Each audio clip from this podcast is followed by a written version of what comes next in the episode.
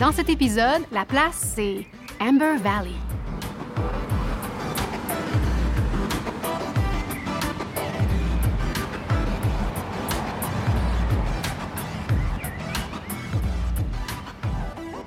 La place est membre du Alberta Podcast Network.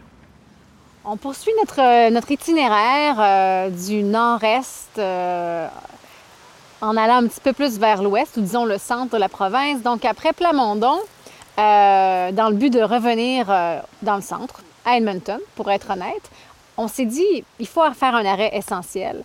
On a entendu parler de cette région un peu plus dans les dernières années, surtout avec la place que prend maintenant les célébrations du mois de février, le mois des Noirs. Mm-hmm. On entend Amber Valley souvent. Alors, comme on allait passer par ici, on s'est dit on se doit d'arrêter et d'en apprendre plus, en fait, sur cette communauté-là qui s'est installée comme les autres, comme toutes les autres, un peu à la même époque pour s'installer, homesteader et faire leur vie ici. Oui, donc Amber Valley, et tu dis bien ça, que c'est une histoire très, très commune. Je veux dire, Quand on parle de l'arrivée des Ukrainiens, l'arrivée de beaucoup des Canadiens français du Québec dans la période de colonisation, au début du 20e siècle, c'est une histoire assez commune. Homesteading, on s'en vient, on paye notre 10$, 160 acres, développe les terres, puis tu peux les garder. Donc, c'est ça l'histoire de Amber Valley, mais il y a beaucoup plus aussi. Ouais. Donc, l'arrivée des colons dans cette région ici, il y a toujours qu'est-ce qui attire les gens, mais souvent, il y a des facteurs qui poussent les gens. Les colons de Amber Valley, c'était des Afro-Américains dans l'État de Oklahoma. Donc, Oklahoma qui était connu comme le territoire des Indiens, comme ça, c'est leur expression, parce qu'on avait pris tous les Autochtones des États-Unis, puis petit à petit, on les mis dans un genre de territoire très restreint du Oklahoma. Mais en 1907, ça devient un État. Étant un État, là, ils peuvent légiférer comme ils veulent, et ils embarquent dans toute la mouvance de Jim Crow dans le Sud. Donc, pour ceux qui ne connaissent pas ça, les lois Jim Crow du Sud des États-Unis, ça fait référence, Jim Crow comme tel, c'est un personnage de l'époque de Blackface. Donc, l'époque où on caricaturise les Afro-Américains comme étant des danseurs bizarres, comme étant pas capables de parler l'anglais, comme avec des voix bizarres. Des grands yeux. Donc, toutes sortes de stéréotypes un peu dégueulasses. Puis on utilise ce sobriquet-là quand on dit les Jim Crow Laws pour indiquer les lois qui ont été mises en place pour garder les Afro-Américains bas. Ouais. Comme de s'assurer de les rappeler toujours qu'on les met à part et qu'on va discriminer contre eux. Bref, à cause de ces lois qui sont implantées au Oklahoma, ça c'est un facteur. Un autre facteur, c'est qu'ils voient dans les journaux qu'on peut aller en Alberta chercher des terres essentiellement gratuitement pour partir des fermes. Donc ils disent, bien, on va y aller. Donc ils envoient une petite délégation pour venir un peu éclairer, là, voir y a-t-il des possibilités ici. On envoie les nouvelles disant « Garde, c'est ce qu'on a promis. » Avec ce recrutement agressif et la réputation du Canada comme étant un lieu où on ne lynche pas les gens quotidiennement, comme on connaissait dans le sud des États-Unis, ça devenait une possibilité très, très belle. Ce qu'on dit par contre, c'est que le gouvernement imposait quand même des critères très restrictifs quant à l'immigration de certains peuples. Si tu étais un blanc venant de l'Europe, tu avais moins de misère, mais on pouvait imposer certains critères supplémentaires lorsqu'on croyait que l'immigration de certains peuples serait plus problématique. Et, veux pas, c'était les peuples qui étaient racisés, qui étaient souvent ceux à qui on donnait un deuxième regard. Je vous donne un exemple. On imposait des critères stricts de santé, de littératie, de finances, supposant, dans ce cas ici, que les Noirs ne seraient pas en mesure de les rejoindre. Aux États-Unis, il y avait des lois même où on disait comme il faut que tu passes des tests de citoyenneté essentiellement avant de pouvoir voter. T'sais, donc, c'est un peu dans cette même logique-là. Un exemple extrême était un décret en conseil qui avait été passé à un moment donné, disant que la race noire est mal jugée et mal adaptée pour le climat et les exigences du Canada. Ça n'a jamais été mis dans la loi, mais c'est qui a inspiré beaucoup les restrictions imposées. Donc, c'est le 21 mars 1911 qu'une délégation de 200 Noirs, j'avais dit tantôt, on avait envoyé des gens, ils ont dit « Venez, il fait beau, il fait beau, il fait un peu frette, mais Ce qu'on a promis en termes de terre, c'est carrément ça qui va arriver. Donc, il y a 200 Afro-Américains qui viennent à la frontière du Manitoba pour demander la permission de continuer jusqu'à Amber Valley. Ils avaient même choisi cette communauté ici. On leur a donné l'examen d'admission qu'ils ont passé et il n'y avait personne qui avait moins que 300 $ dans leur poche. Qui était 100 $ de plus que ce qu'on avait exigé. Oh, wow. Donc, il y a quelqu'un qui était allumé, là, qui savait, qui connaissait un peu comment le système allait fonctionner. Et selon le Black Settlers of Alberta and Saskatchewan Historical Society, qui a été formé en 2005, c'était 4 femmes descendantes de Amber Valley qui ont créé cette société historique. Elles ont dit que Amber Valley, c'est la communauté noire la plus nordique au monde dans l'histoire. Ah oui. C'est ce qu'elles prétendent, je présume. Ça a du bon sens. Oui.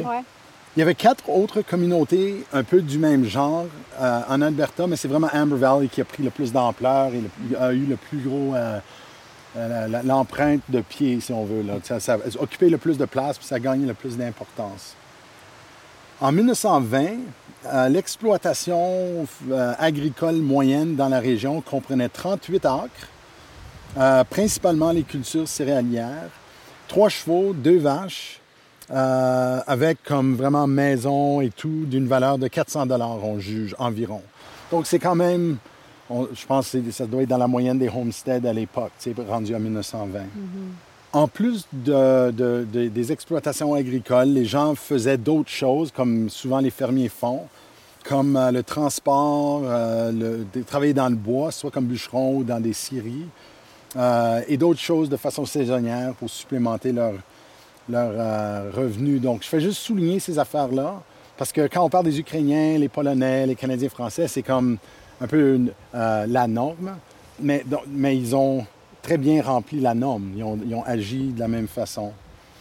Une façon que la communauté se démarque est au baseball.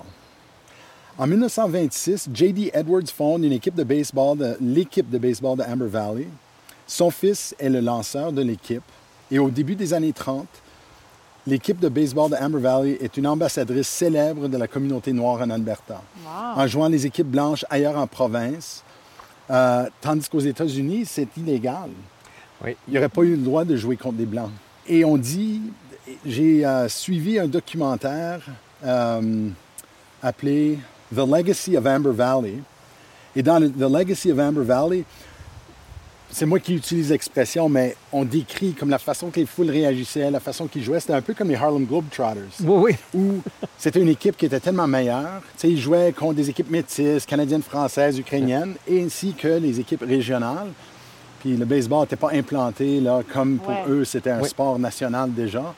Donc, ils jouaient, puis il y avait du fun avec ça. Puis ils disaient comme... Souvent, les opposants prenaient ça au sérieux, voulaient gagner, puis entre-temps, eux autres, tu sais, ils étaient capables de faire toutes sortes de jeux et des choses qui rendaient ça le fun, puis ils étaient comiques, tu sais, ils faisaient rire... Ils en faisaient un spectacle. Ils en faisaient un spectacle, là, tu sais, donc c'est un peu la nature de l'équipe de baseball. Bien sûr, dans la communauté aussi, les femmes jouaient un rôle crucial. On dit qu'il y avait même, de façon disproportionnelle, beaucoup de sages-femmes qui étaient issues de cette communauté ici et qui parcouraient des centaines de kilomètres à cheval pour desservir la région. Et puis, ils opéraient une épicerie locale, cousaient les uniformes de l'équipe de baseball, mais évidemment jouaient un rôle extrêmement fort. Petite parenthèse qui touche un peu à notre thème général là, d'aller à quelque part puis trouver des francophones. Dans un moment, dans le documentaire, on mentionne un homme qui avait ouvert le premier bureau de poste et qui transportait le courriel de Athabasca à Amber Valley et vice-versa. Le courrier, Denis. Le courrier. J'ai dit courriel, hein? C'est drôle. J'ai même écrit dans mes notes le courriel. Non, mais c'est tellement inné. Maintenant, on dit plus souvent courriel que courrier. Et on tape plus souvent courriel. Tu sais, un faute de frappe qui dit courriel. Excuse-moi. Non, c'est bon. En tout cas, en racontant l'histoire de ce gars-là qui était le facteur, qui opérait le bureau de poste, il est debout devant une devanture de magasin qui disait Daigneau. Donc, je suis allé fouiller, voir si je pourrais le retrouver. Et finalement, j'ai trouvé que c'était Joseph Arthur Daigneau, fils de Basile Daigneau, né au Québec, venu dans l'Ouest dans l'intention d'aller jusqu'au Klondike. Puis, il a décidé de rester ici. Dans sa biographie, on dit que vers 1907, il est déménagé dans la région d'Athabasca. Donc, je ne sais pas s'il a fait partie de la communauté d'Athabasca. Donc, par exemple, dans la photo, est-ce que le gars était devant le magasin d'Egno à Amber Valley ou le magasin d'Egno à Athabasca? C'était soit l'un ou l'autre. Mais en tout cas, il a fait partie du portrait à ce moment-là. Il est actif à l'église, conseil municipal, district scolaire, était délégué même à la CFA, qui avait une régionale à Athabasca à l'époque. En tout cas, donc une petite parenthèse que des fois on découvre les francophones un peu partout dans nos histoires, mais revenons à nos moutons. L'immigration afro-américaine se distingue aussi des autres communautés d'immigration, comme les Ukrainiens, même les Canadiens français et d'autres, par le fait qu'ils ont vraiment eu une vague d'immigration. Il n'y a pas eu de personne, il n'y a pas eu d'immigration afro-américaine en vague avant et il n'y en a pas eu après. Donc, vraiment, les gens qui sont arrivés à cette époque et leurs descendants, c'est vraiment très pointu dans le temps, comme période historique. La raison étant que les gouvernements fédéraux, provinciaux et municipaux de l'Ouest ont été alarmés par cette première vague. J'ai mentionné déjà qu'on avait essayé de créer des barrières structurelles. Et pour cette vague qui a su percer cette barrière-là, on avait réagi à leur présence. Sur le plan local, les pionniers témoignent qui recevaient des avertissements disant « Hey, juste que tu saches, là, comme Joe Blow qui est à 2-3 rangs d'ici, il est membre du KKK. » T'sais, et on sait déjà, et moi ayant vu directement, qu'il y a eu une présence du Ku Klux Klan dans l'Alberta rural, partout, parce qu'eux, ils n'aimaient pas non plus les franco-catholiques, donc j'ai déjà vu dans les archives. Et la présence d'une colonie noire, ça les aurait provoqués également. Donc, on commence à avoir des pétitions auprès du gouvernement, on voit des manchettes dans les journaux disant qu'il faut mettre fin à la colonisation de Noirs. Donc, à cause de cette présence-là, on a envoyé des agents d'immigration à Oklahoma. Et puis, ils ont commencé à promouvoir la notion que si vous montez dans le nord, vous allez mourir. Comme il fait tellement froid là, que vous allez geler dans une ferme en quelque part, comme on fait peur aux gens, à tel point où on engage même un ministre baptiste noir pour prêcher là, aux gens, dire non, montez pas dans le nord. Donc, on décourage l'immigration à la source pour qu'ils ne remontent plus à s'établir ici. La communauté a quand même pris de l'ampleur avec les générations successives de cette vague-là. Mais ce qu'on remarque de plus en plus, c'est que les gens vont en ville. Donc, les gens ne restent pas. Les homesteads ne sont pas tellement gros et ils prennent l'expansion que les enfants prennent la ferme. Donc, il y a une érosion de génération en génération. En plus qu'il n'y a pas d'expansion. Ils n'étaient pas très nombreux non plus. Ils n'étaient pas si nombreux que ça. Donc, c'est ça, enfin, qui met fin un peu à la colonie. C'est juste le fait que les gens s'en vont. Puis, je suis insuffisamment de personnes qui restent dans la colonie pour que ça continue. Donc, aujourd'hui, quand on parle des descendants de Amber Valley, c'est vraiment une diaspora, plus que nécessairement. Il y a sûrement des individus et des familles qui sont autour encore, mais pas en tant que communauté comme on les a connus auparavant. En terminant, 3 descendants célèbres que je voulais souligner pour vous. Le premier, c'est Oliver Bowen. Puis Bowen, c'est une famille très, très répandue, des descendants très, très, très nombreux là, partout en Alberta et ailleurs. Oliver Bowen est diplômé de l'Université de l'Alberta en 1965. Il s'installe à Calgary la même année pour travailler dans le service des transports publics et avec un budget de 144 millions de dollars et un échéancier de 5 ans, il a été chargé de créer le C-Train. Wow! Donc, le système le système de train léger urbain. Donc, c'est lui qui a été l'architecte du système de C-Train. On dit qu'il a su le faire sans dépasser ni le budget ni le temps. Donc, il a suivi le cadre qu'on lui a fourni. Il serait une rareté aujourd'hui. Deuxièmement, il y a eu Violet King Henry, que une des personnes que j'ai vues dans une vidéo parler d'elle l'appelait Vi King. A obtenu son diplôme dans les 4 premiers rangs du programme de droit à l'Université de l'Alberta en 1953, aux côtés du futur premier ministre de l'Alberta, Peter Lougheed. Elle a été admise au barreau en 1954, devenant ainsi la première avocate noire à pratiquer dans la province et la première femme noire avocate au Canada. Wow! Excellent! Descendante de Amber Valley. Elle a pratiqué le droit pénal à Calgary, puis ensuite, elle a eu sa carrière à Ottawa, même à New Jersey, à Chicago. Puis elle est décédée seulement en 1982. Finalement, et là, je regarde un peu du coin de l'œil mon ami Ronald, il y a Floyd Sneed, qui est né à Calgary. Il a eu sa première ensemble de batterie très jeune de sa sœur, qui était mariée à ce moment-là avec Tommy Chong, célèbre pour son rôle dans le duo comique de Cheech and Chong, lui-même né à Edmonton. Et plus tard, comme il poursuit une longue carrière en musique en tant que batteur, et son gig le plus célèbre et lucratif a été comme batteur de Three Dog Night dans les années 60 et 70. Right on. Donc Floyd Sneed, lui aussi, je retiens descendant de Amber Valley. Hey! Non, ça, c'est vraiment le fun, ça. Donc, une histoire intéressante. Je comprends pourquoi on ravive un peu les mémoires. Là, on a souvent cette idée-là que le Canada, bras ouverts, pas raciste, qui n'a pas un passé aussi négatif que les États-Unis. Ça ne se compare pas peut-être à des lynchings et tout qu'on pouvait voir dans pendant l'époque Jim Crow du sud des États-Unis. Mais en tout cas, il y aurait des recherches intéressantes à faire par rapport aux gens qui lançaient les pétitions, puis qui étaient contre l'établissement d'une communauté qui était en fait typique pour les prairies. Puis si on voit que justement, il n'y a pas de communauté noire, mais il n'y a pas de communauté asiatique qui ont homesteadé non plus, ou qui se sont...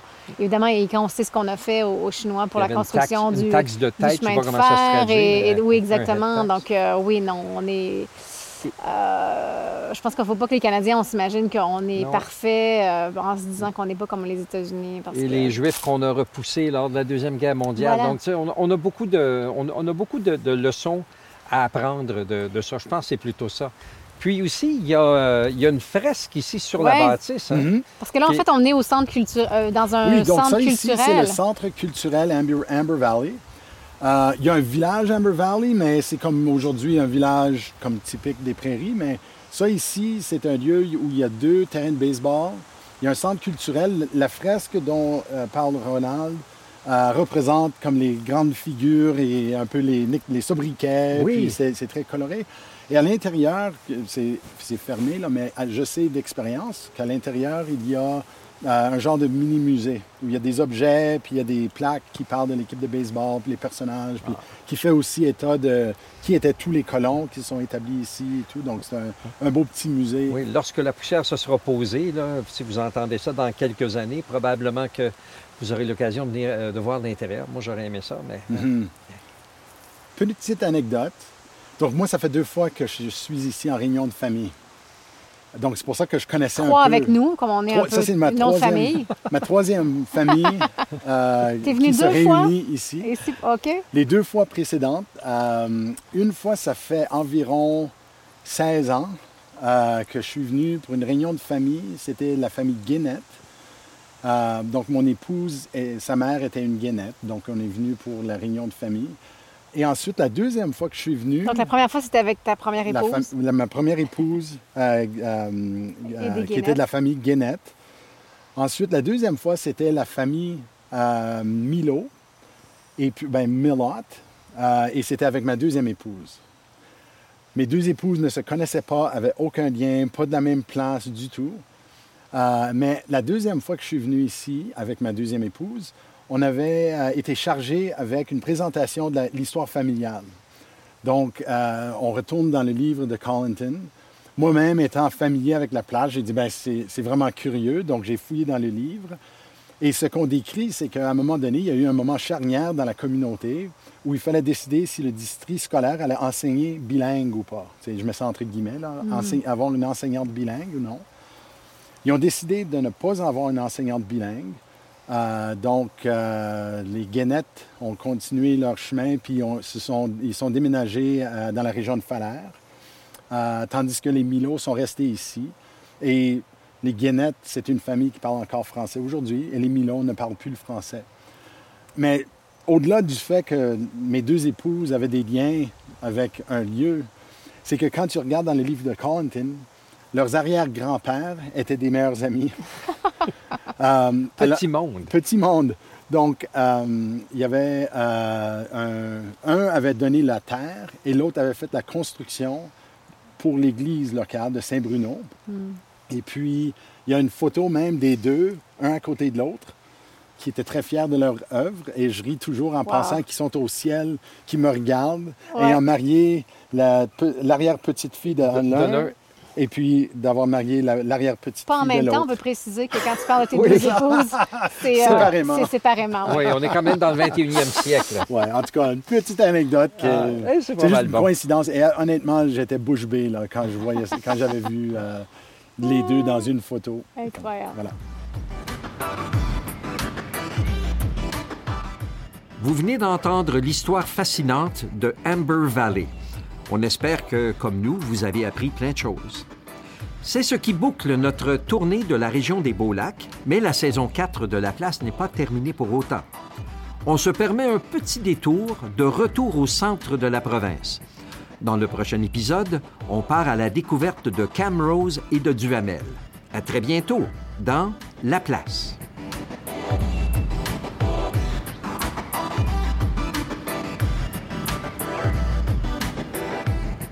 Le podcast La Place est une production de la Société historique francophone de l'Alberta, réalisée grâce à l'appui de Patrimoine canadien et du gouvernement de l'Alberta. Les co-réalisateurs de La Place sont José Thibault et Ronald Tremblay. Le sonorisateur, monteur et génie des technologies en chef est Isaël Huard. Je m'appelle Denis Perreault, directeur général de la Société historique francophone de l'Alberta et producteur exécutif de La Place. Pour connaître nos sources et pour donner vos commentaires, rendez-vous à laplacepodcast.ca ou cherchez Histoire AB sur Twitter, Facebook ou Instagram pour nous suivre.